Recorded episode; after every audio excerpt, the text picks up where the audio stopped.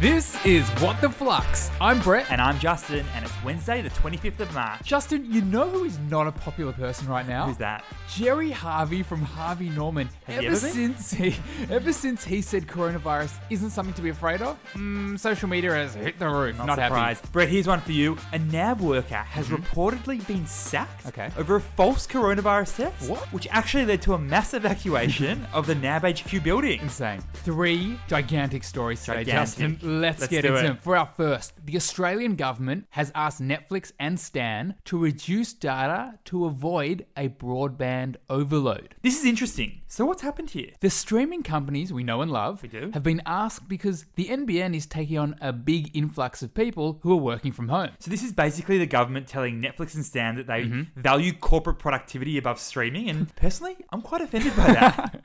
Australia's communications minister has also asked gaming companies about what they can do to reduce the load on the network as well. so Flux fam, when you're watching the pandemic documentary season on Netflix, which need is to- great, I need to get you onto may just experience a small drop in quality. So bro, what's the key learning here? well, demand for internet usage is high and Mm-hmm. is about to become even higher, which places huge pressure on Australia's internet infrastructure. There are a lot of similarities emerging between internet usage and utilities like gas and electricity, which use demand-based pricing. And demand based pricing is? It's when a company changes the cost of usage based Okay. on whether it's used during peak or non-peak times. So the big question is is the future of internet usage going to be the same as utilities? It's a good question. Only time will tell. For our second story, Justin, in every year there is always an app that becomes the hot new trend. That's true. 2009, it was Words with Friends. Scrabble on a phone seemed wild. 2015, it was Angry Birds. You could shoot birds out of a slingshot. Wild. And 2020, it's gotta be House Party. That's right, House Party, which has over 10 million downloads on Android and even more on iPhone, has become the hit app of the coronavirus lockdown. All right, Brett, so tell me, what is this House Party? House Party launched back in 2016 and was bought last year by Epic Games. That's the company that owns Fortnite. The easiest way to describe it is it's FaceTime with all your friends Mm-hmm. at the same time,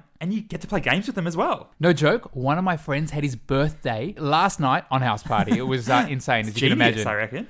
But there's one thing you may want to be aware of. Okay, what's that? Well, House Party group conversations are open to anyone unless you lock the room. So uh, make sure you hit that padlock button. Because if you're a teenager, you definitely don't want your mum walking in on your house party. So, what's the key learning here? For social media companies and apps, the question of how to make money is always a difficult one. Social media companies generally make money by targeting users based on intimate knowledge of their demographics and behavior. But House Party's been smart enough to realize this isn't cool, and Yeah. rather than running ads, they're pushing into games. House Party wants to build a different kind of social network. It's one that makes its money by selling services rather than ads. Sounds like Facebook Games reincarnated. Farmville, anyone?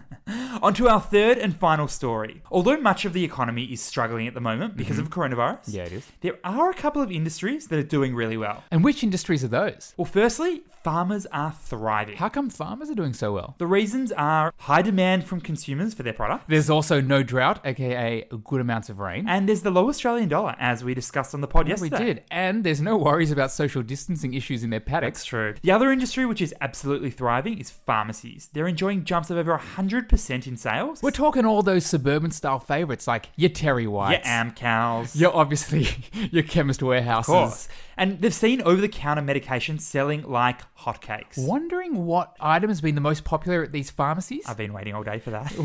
The answer is Panadol, my friend.